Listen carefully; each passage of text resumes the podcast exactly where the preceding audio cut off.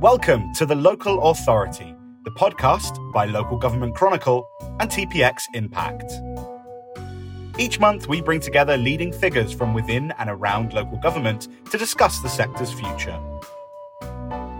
If you enjoy listening to The Local Authority, hit the subscribe button to have new episodes delivered to your device each month.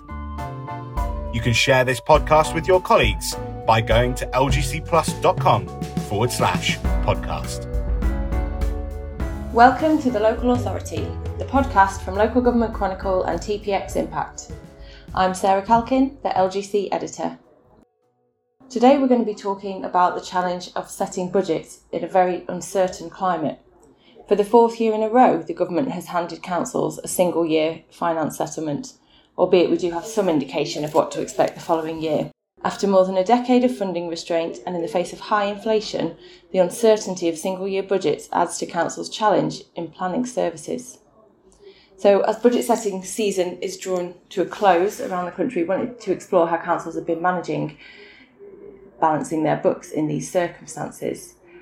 I'm joined today by Peter Marland, leader of Milton Keynes Council and chair of the LGA's Resources Board, Patrick Melia, Chief Executive of Sunderland City Council and also the finance spokesperson for Solace, and Joanne Pitt, Head of Policy for CIPFA.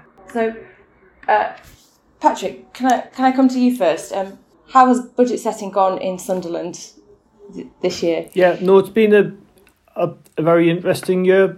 Obviously, we're planning out over a five ten year horizon. The next five years look very difficult for us in terms of the level of savings that we're going to have to make as a local authority.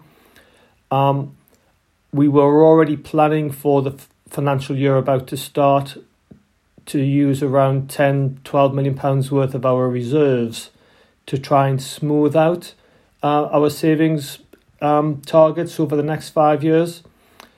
Um, but it, so we've been taking a kind of a longer, a medium term view, sorry, in terms of savings we need to make over this next few years and what is it we need to do for 23, 24 and what are the priorities of members. So we did a re- resident survey a year ago that highlighted a number of key concerns for, for residents in terms things around antisocial behaviour, um, um, house, uh, I suppose issues around housing in the city, etc. So we we've kind of tried the members try to take account of residents' priorities, what they've heard on the doorsteps, and then balance out increasing demands for children's services, increasing pressures as a result of COVID on adults. Um, so it, it was quite a tough conversation in the summer and in the early autumn time around the level of savings we'd need to make.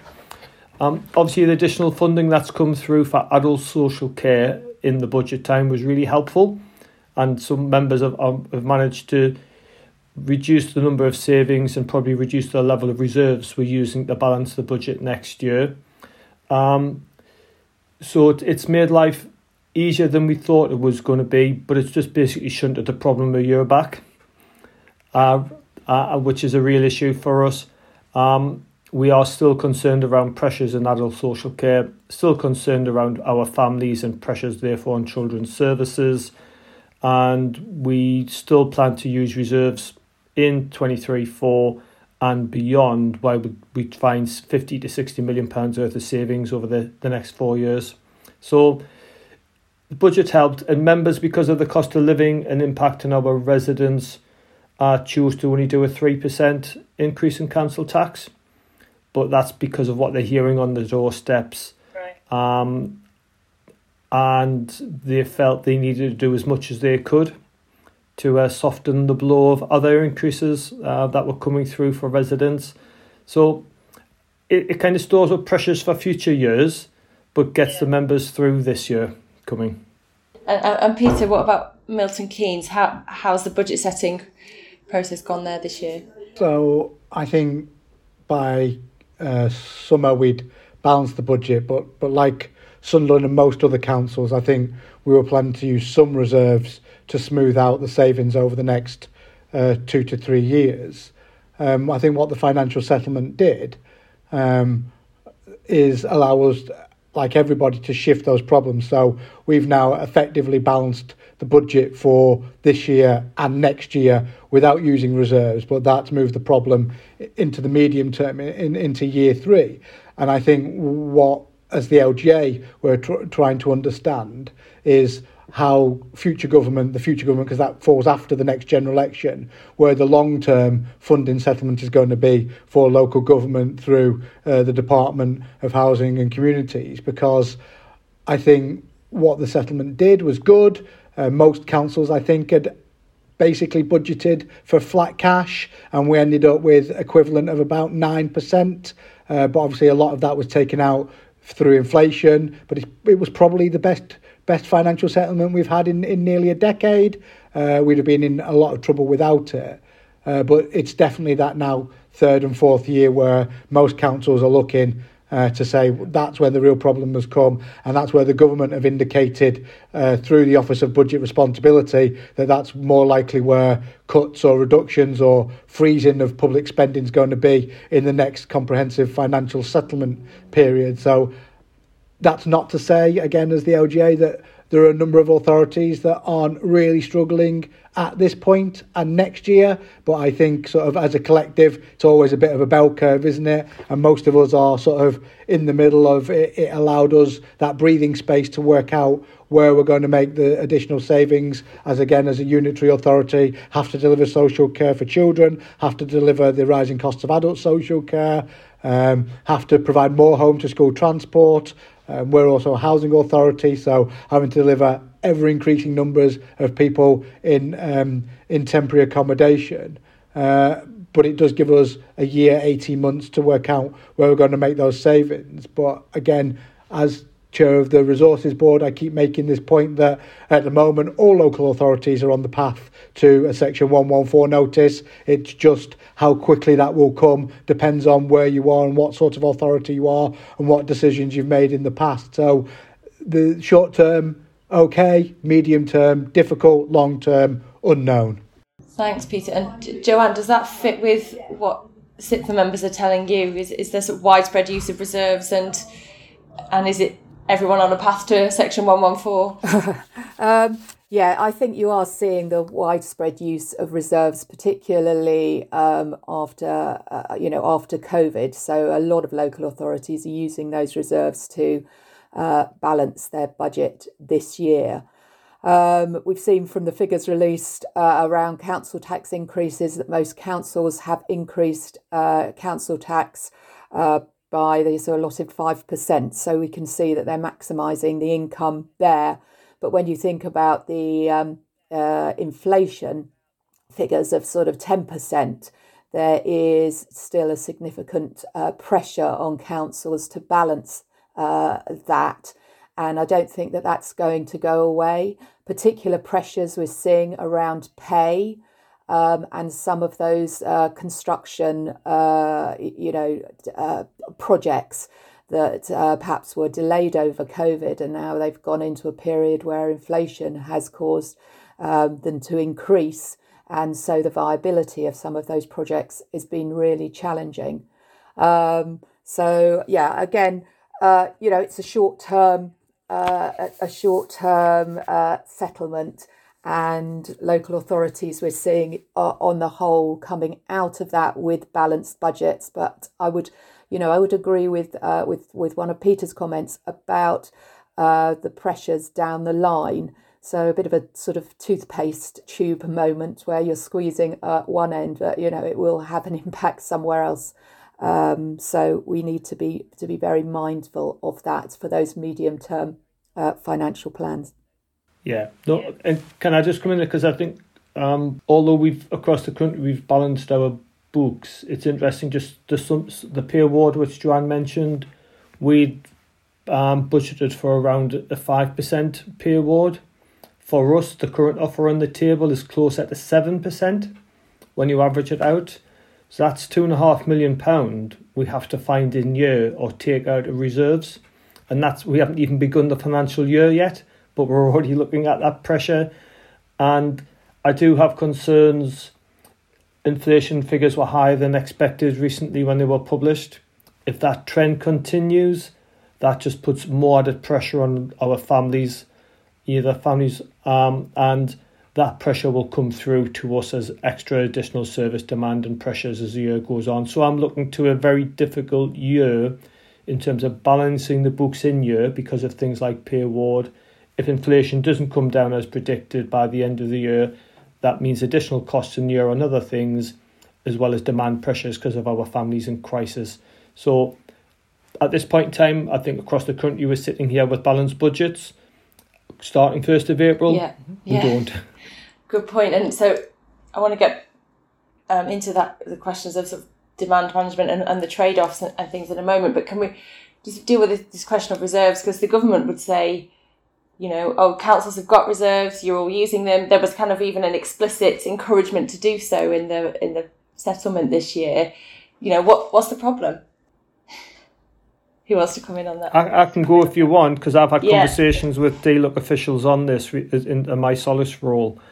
Um, a number of authorities across the country reserves increased through COVID, and you kind of think, well, that was our rainy day when we should have been using them, but actually, a lot of the impact of COVID is is going to be seen this year and next year and the year after. So I don't mind having some of those reserves because we will use those reserves that were built up through COVID to deal with the the increases in demands on our services. Um, but the point I keep making to government is we don't know what's coming next year. So we're not going to re- reuse our reserves this year if we don't have to. If you give us multi year settlements, we might be more minded to use our reserves in a strategic, structured way. As long as you keep to one year settlements, we're going to try and keep a rainy day money because we don't know what we're going to get next year, if any any increases or cuts.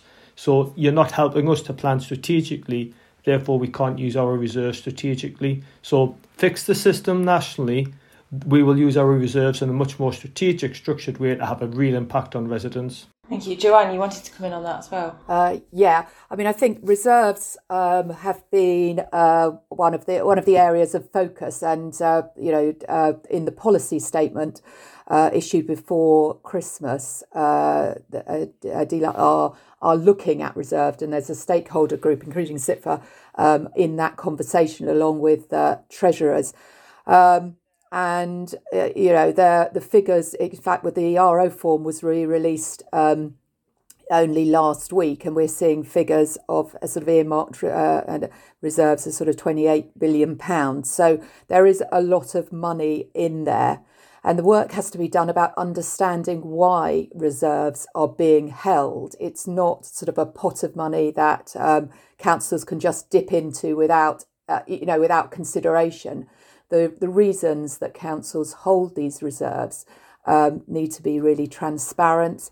Um, but you know they're they're for risk management, and they are uh, you know it's a complex set of reasons why there's funding within or there's money within those reserves.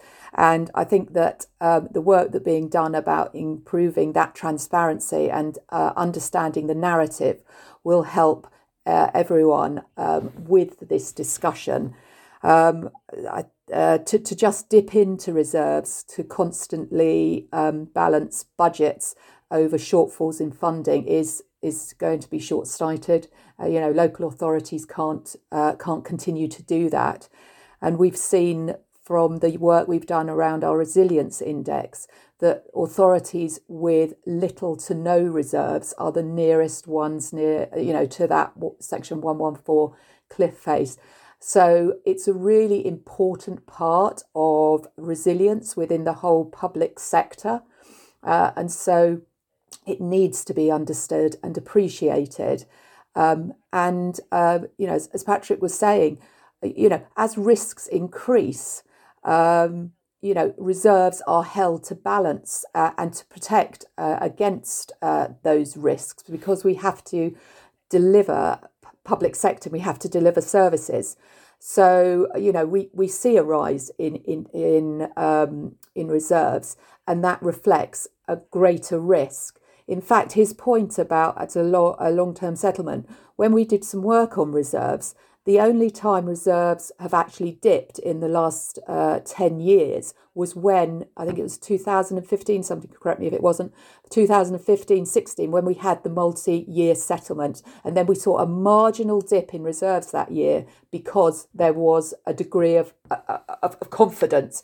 Other than that, we see the reserves increase. Yeah, Patrick. It was, sorry, it was, and it was also just to say, Treasury will look at the size of our reserves. What they don't look at is how long they will last. And a number of authorities have made the point that actually their reserves might look significant because they're tens of millions. They'll only last three months or six months. Yeah. So, in the scheme of things, they're not great. And I kind of, I mean, I've used the, the stupid kind of the example. Martin Lewis, when he's on TV, will talk about as a as a householder, you should have three months worth of savings to cover your bills. Six months mm. is preferable. Most local authorities don't have that. So the size of the reserves looks big, but actually, in context of what we spend on a monthly basis, they're not that significant. And Treasury haven't quite got that message yet, is my view.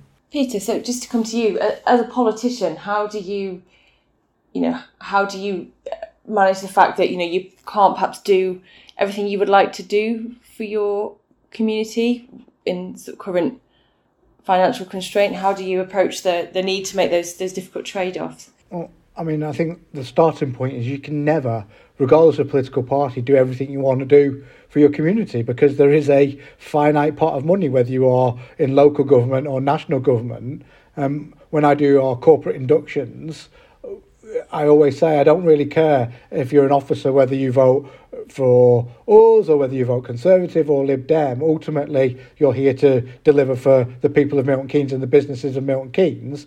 But all his politics is is a different prioritization of things. You know, politics is just me saying I would do this and my opposition saying we would do this, and then ultimately we let the public decide. And and that's all politics with a capital P is. It's the prioritisation of different things. And I think you've got to be honest with people to say, well, I would fix potholes and I would cut bushes, but unfortunately, it's not always the case in local government that you get to prioritise what you want. You, we have to prioritise so called statutory services above everything else. So we have to deliver social care. We have to make sure that children uh, and vulnerable people are protected from harm as best we can. We have to make sure that we are delivering our uh, our duties in terms of homelessness to to people, and that all comes at the expense of what we would call discretionary services, but to the vast majority of the public who pay their council tax, who email me on a daily basis, they're not discretionary. You know how they've been emptied is not is not discretionary. The fact that they want bushes cutting is not discretionary. Because they pay a sizable amount of money, you know. I think average council tax bill has gone above two thousand pounds for the first time ever this year. Um, that is a sizable chunk of an individual or family's income that is going on something and more and more people will say the fact that we've had to cut and cut and cut not just in Milton Keynes Council but across the country in order to be able to deliver children's social care and adult social care, where does my money go? And it's very difficult to turn around to the public and say, well, actually, it goes on the fact that we had somebody come to, to our door with two children. Those children were at risk. We had to take one into care. Uh, it takes six people to handle that child, and that can cost a million pounds a year. And we didn't budget for that. And so that money has had to come from the fact that we have to not do Y anymore or X anymore. And, and, and so it's very, very difficult. But I think the starting point is to be very clear that we don't have an infinite pot of money. And just coming back to that conversation on reserves, you know, there are some reserves that are there because we've got to deliver schools, we've got to deliver we've got to deliver you know new health centres for for new new estates and things like that. There are reserves that we hold to balance risk. Um, they're better off called being they're actually better off being described as contingencies, aren't they, rather than reserves. Um, and then there are reserves that we hold because the system is broken. So we're currently holding about £35 million in reserve as an individual council for business rate appeals because you know some some business rate appeals are sort of five or six, seven years old. If they were to fix the business rate appeal system, we could probably unlock some of that money overnight and spend it on some of these things. And I've never been one, and legally we can't. I, I don't know what the general listenership of the podcast is, but the government and Oflog sort of pushing along this line of you've got reserves, use them. Well, you should only be using reserves to balance your budget if you're able to balance it in future years. If you're not, I don't know what your 151 officer is saying to you. You can't just spend it and then hope something could come along next year to balance your budget. It won't. Northamptonshire tried that six years ago. Um, it didn't work for them. It won't work for Croydon. It won't work for Thurrock. Um, you know, the idea that the government's going to come and give you a big old chunk of money, not going to happen.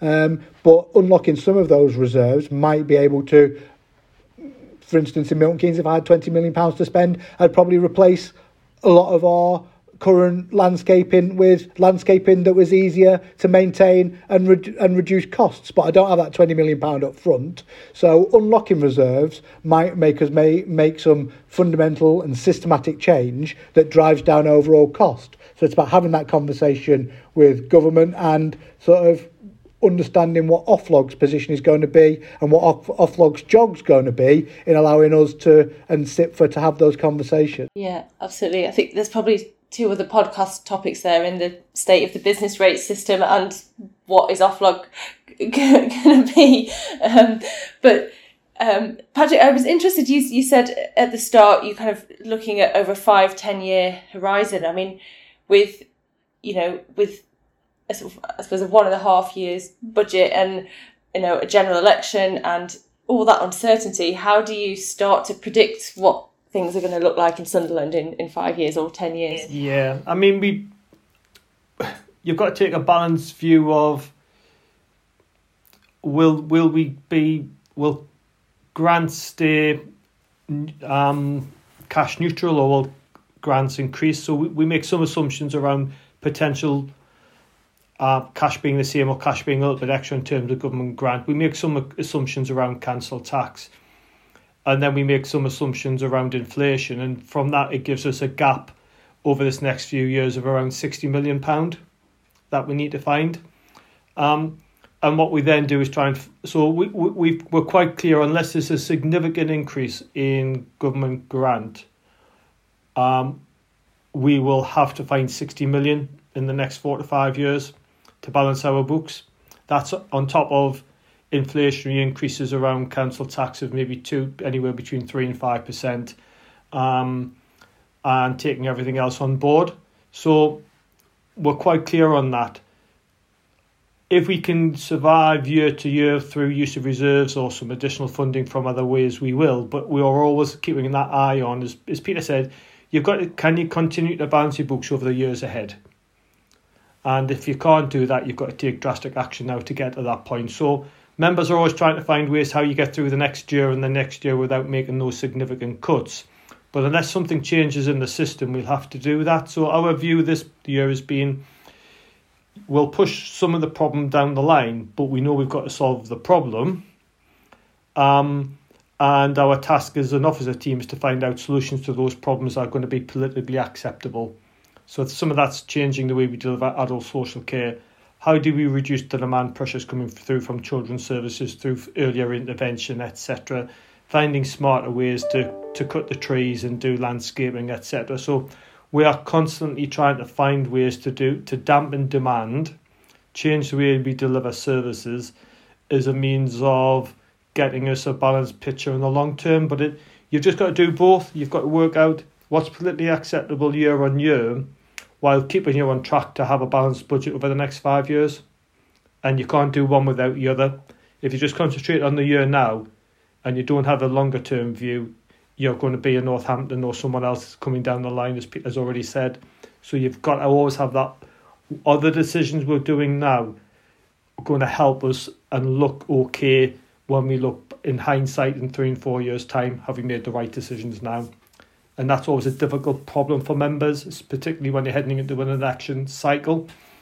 And and I think our conversations as LGA, Solace, CIPFA over this next period of t- time has to be with the political parties influencing their manifestos because we know there's not going to be significant changes in local government finance system pre an election but how do we influence the parties in the run up to an election that gives us the ability to have a new system for local government finance after an election I mean, Joanne, on that, the new system for local government finance. I mean, is there is that sort of essential now? Is there any way that we could just carry on with the current system, or is is is reform unavoidable? Um, I, th- I, think I think reform is is needed. Uh, I mean, we've had uh, sort of you know fair funding on the books for you know the fair funding review on the books for the last sort of three years was kept being pushed back. Um, uh, we've talked uh, sort of 20, 20 years about council tax reform and, uh, and and where that can go, but there has been very little political appetite for um, the type of reform that we're talking about, because um, Mean the the the way that local government is funded is is complex. And there's lots of little cogs and lots of wheels. And if you start turning one it affects another. And you can't just sort of pick something in isolation and go yeah let's sort this out because i guarantee it will affect something somewhere along those lines.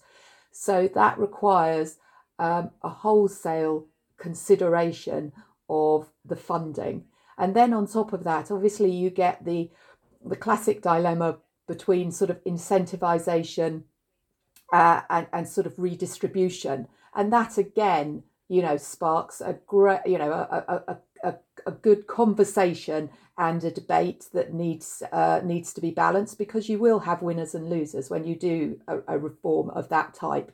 Um, so, uh, in answer to your question, yes, it does need reform, but there's perhaps also a, a, a question here about what is the expectation of local government per se for the for the money? You know if you're not going to um, you know if you can't deliver what you you know what is expected of you that conversation needs to be addressed. And you know the, the, role of local government what is expected of local government within the the funding envelope that it has because to, to to understand the sort of statutory nature that has to be delivered and the amount of statutory, I think there's over a thousand statutory uh, uh, duties on a, uh, on a local authority. Some of them going back to the you know back to 1940s and, and things like that. So um, there's a big conversation here. You can't just perhaps look at funding without actually looking at what the expectation is for local government in the future and that's you know a long term future. So you can design a funding system that is fit for purpose um, and delivers those public sector um, uh, services not just in the sort of next three to four years but we're talking you know to 2050 that long term view.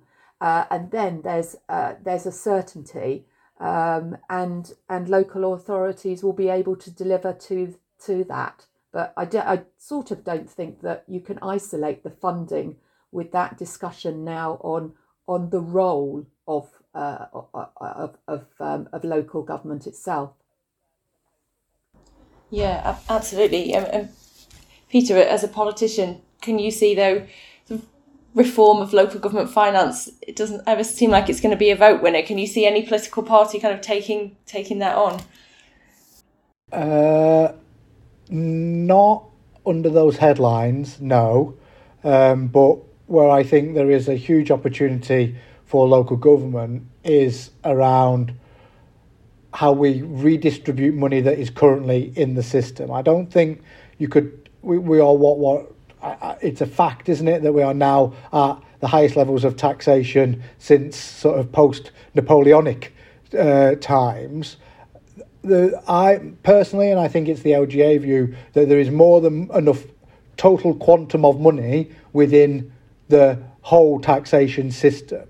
I think you we are going down a cul-de-sac as local government if we say you need to reform business rates or you need to reform council tax because if there was better systems it's a bit like the electoral system if there was a better one that was easier and everybody agreed on it then then we will all political parties, no matter what their colour, would introduce it tomorrow. But if you pull a piece of string, it becomes very, very complicated. Where I think the opportunity is for local government is about saying, actually, why does government spend this amount of money on the, Minister, uh, the Department of Transport when local authorities could deliver that cheaper and more efficiently at a local or a regional level. And it's the same with it's the same with health it's the same with it's the same with uh, a lot of money the DWP spend a lot of money that the Department of Education spend. So I think as local authorities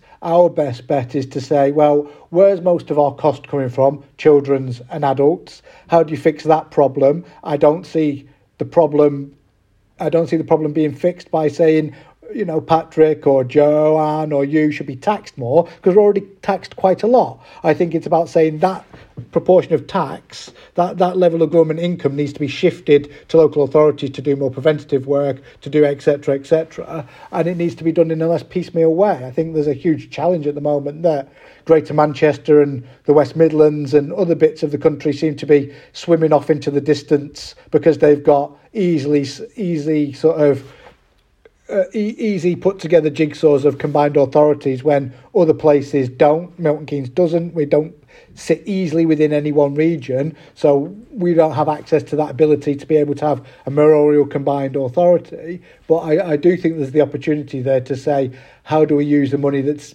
in the system better and how does that alleviate some of the cost pressures on local government to free up money to be able to do things we all need because Patrick and his leader, you know, or myself and, and my chief executive, or the leader of Buckinghamshire, or the leader of Northamptonshire, or the leader of the leader of Brighton, you know, all of these people know how best to run their local authority. And if we just become a delivery arm of government, what you end up with is a patchwork of random grants that at the end of the day we're given for political imperative and at some point someone's going to come along and go why are we giving local authorities 72 different grants? Let's roll them all up. Let's call it i don't know the revenue support grant. Uh, let's take 10% off it and, and see if they can deliver you know the potholes and the and the this and the that and the this and the household support scheme for the same amount of money but a little bit less and we've combined it in one grant and then we're back to where we started after probably 15 20 years. Uh, so i don't think it's easy but i think there is an opportunity as patrick said to be influencing mainly the conservative party and the labour party to say we need a more de- joined up devolution policy that tells us how you're properly going to devolve money to local local authorities and regions that counts on us to deliver at lower cost because the proof is in the pudding. In over COVID, we delivered stuff that was better, that was more locally focused, that had better outcomes than you giving a national contract to, you know, outsourcer A for two billion pounds. Yeah, yeah. So I mean, Patrick, could you work with that the same sort of fund funding envelope, but but more flexibility. It's exactly what we need is that simplification of the system. So I, I think Peter's right. It this isn't going to be a vote winner in any manifesto, but what we need to do is influence that. There's a conversation that coming out of any election we can change some of the system, whether that's streamlining and simplifying all the, the various funding systems into one grant pot there are tweaks to council tax and business rates we can do that will help improve those. I don't think any government's ever going to try and grapple and take away council tax and bring something else in. That's just going to be that's just not going to happen. But we can help improve some of those things. So I think it's about the, the dialogue and the conversation, simplify it, give us the cash, but that real ability then at the level of place. How are DWP spending the money? Don't be using national frameworks because what happens because I just know for my city, if I go to the north of the city, it's very urban, very city centric. I go to the south of the city, it's very rural. old mining communities, but it's very rural and farming and agriculture. It's very different, and it's not a big geography. But how you'd want to spend DWP monies in those communities, or how you might rework health funding in those communities, would be very different and a different answer. And we have seemed to have a one size fits all for the country. So I think we could get much more value for money by a greater influence control through local authorities and that democratic process. And and trying to switch health to prevention We've really got to get that into into the world of what we do. It will reduce if we if we spend some of health's money for them, there would be less people turning up at hospital, and there'll be real benefits to the the whole country. So there's a bit about reworking the system and how that works for me. The question that comes to mind there is how do you when we are where we are, and there's some crises on all fronts you know the NHS is under huge pressure, so good luck with getting any money money off them at the moment. Um, you know, Peter, you mentioned housing and the pressures there in, in lots of places. How do you know? How do we kind of manage to get upstream, as the hor- horrible phrase goes? The, but the crisis brings an opportunity, doesn't it? And we've got to use where we currently are to change how things work. Uh, there's money in health that has no impact uh, it's highlighting that. I think Peter's point around how do we question what DWP do? How do we question what health spend their money on? That questioning, if if politicians at a local level were, were really able to scrutinise and hold health to account in a proper way, they would change the way health spend some of their monies and have a greater impact. At the, at the moment, it's very difficult to do that because it's all driven through a national framework and a national governance agenda through health and, and I think Peter's points around really scrutinising and challenging and understanding how health spend their money, we would twist it and do it d- differently with greater control through local authorities that have a bigger impact. I mean, and ultimately, to answer the question about like how do you budget in uncertain times, like like I, I used to be an accountant in a former life, and I always tell this story about how like when I started, um, you know, you don't really know your job. And I just used to sit around tables and say two things. Mm, we'll do an accrual for that. And mm, I think we need to take some money out of this cost centre. And with those two phrases, I was promoted well above my abilities. Um, and and uh, because all as a budget is, is ultimately a financial document of what you want to do. It, it, it's not a thing in itself. No budget ever balances, ever unless you are very, very good at your job, um, and or you've only got two pounds and you need to allocate one there and one there. But no budget ever balances. The total quantum tends to balance, but there's usually oh we've got two million pound of overspend over here, but we've actually taken two million pounds of extra income in parking revenue over here, and they balance out, and you end up uh, you know subject to outturn. It delivers another it delivers another ten thousand potholes, you know, because we've underspent this year. That that that sort of thing. Um, the problem is, is that as we are budgeting year to year, comes back to what Joanne said earlier, you have to take a certain level of risk when you are budgeting year to year. And so you can make the budget balance, but what will happen is if that overspend comes, if and a lot will overspend, particularly county councils where demand management is very, very hard. Um, they will overspend, and then they will they will therefore use reserves, and that's why you are seeing reserves go up and up and up because it is not possible for any local authority to say whether they're going to have five extra children come in to care or eight extra children. And that's the margins that we are talking about. We're not talking about hundreds and hundreds of people and hundreds and hundreds of services.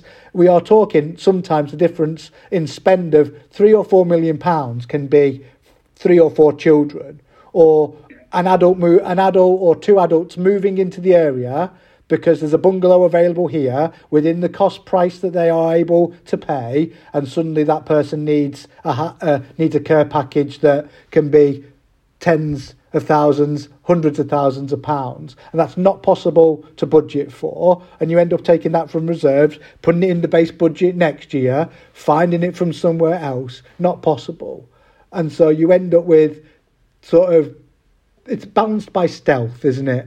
And that's all. You, all you all as a, as a local government leader, I just need to know that my finance officer has put money in a special place that if something comes along and costs us two million pounds, I don't need to have to worry about potholes. But that comes at the cost of being kicked by DLUHC about how much reserves I've got. But all I'm all I'm asking my one five one officer to do is make sure that we are balancing and managing and mitigating risk. And so, to answer your question, budgeting on certain times is possible, but you end up with more and more and more contingency for risk, which comes at a cost of being able to spend that money on more fundamental change, and that's really yeah. difficult. And in terms of your approach there, you're gonna you're gonna opt for getting kicked by DLUHC than getting kicked by your residents and voters any day of the week, presumably.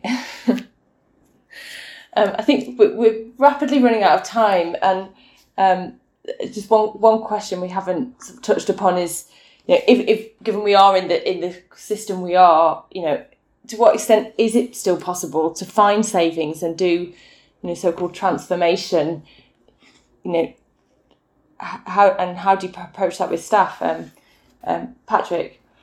I once heard someone talk about getting better every day. So the challenge I put into my organisation is we get better every day at what we do. So that means we're constantly looking at every process. So we have a we have a, pro, a transformation program, which is basically just helping us redesign the organisation, and it never stops.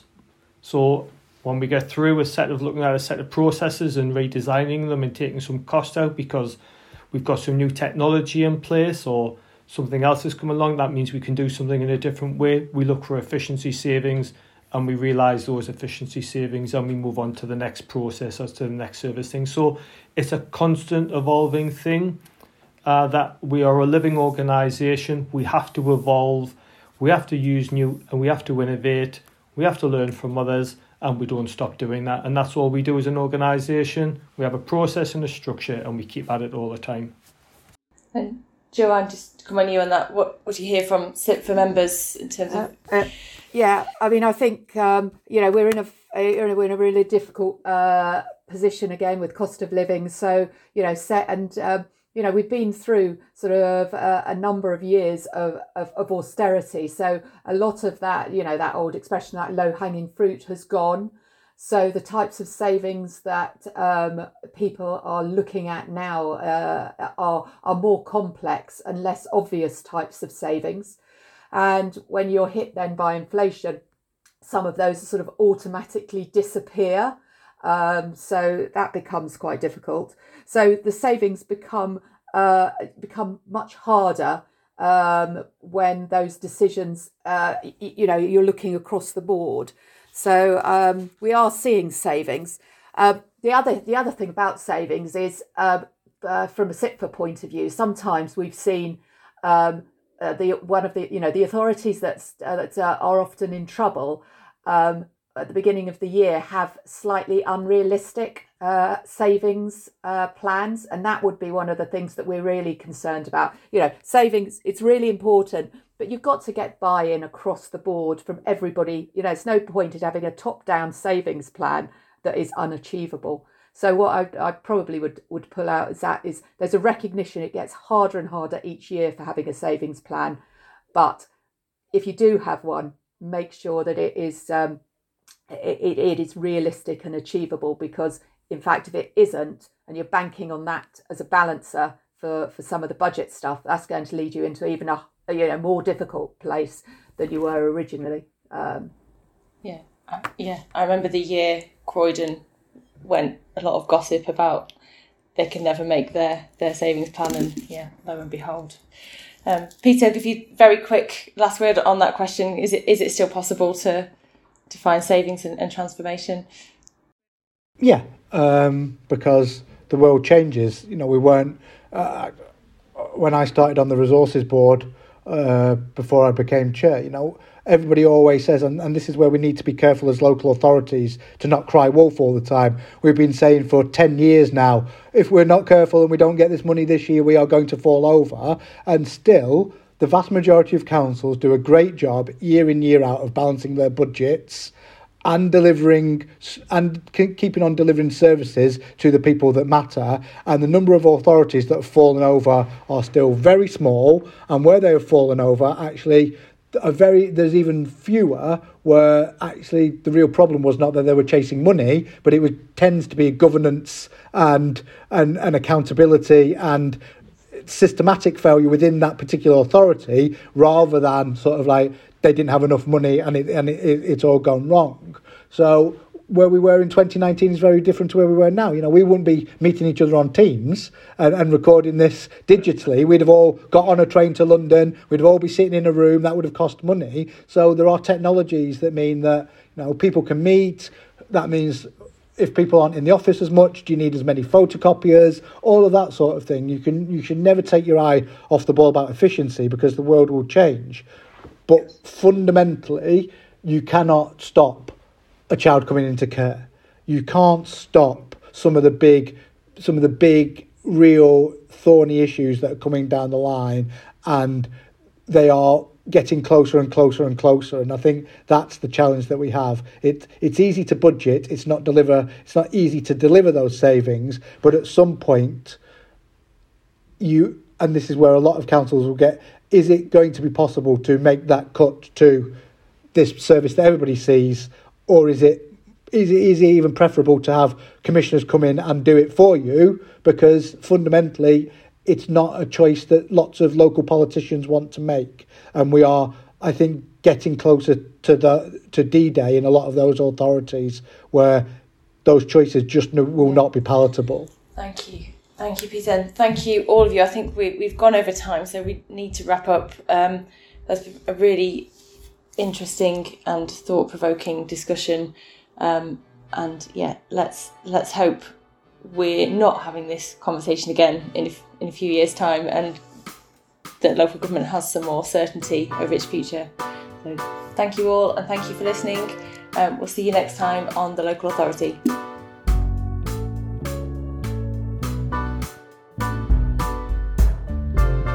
This podcast was brought to you by LGC and TPXimpact. TPX Impact is a change agency on a mission to build 21st century public sector institutions which are catalysts for change in the internet and climate era to radically improve outcomes for communities.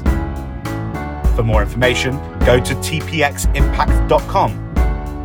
TPXimpact Transformation that matters.